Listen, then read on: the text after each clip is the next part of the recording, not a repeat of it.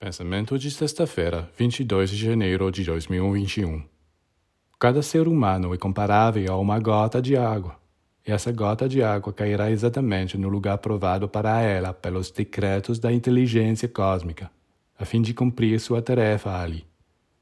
De uma forma ou de outra, cada gota de água deve ser sacrificada para saciar os sedentos, para refrescar aquele que tem calor para lavar a sujeira do trabalho do dia, para regar o campo semeado.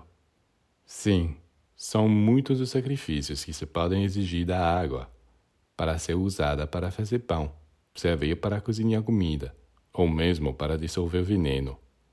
Em todos os casos, não deve revoltar-se, mas aceita. Quando tiver cumprido sua missão, pode subir ao céu para recuperar sua transparência é o mesmo com o ser humano.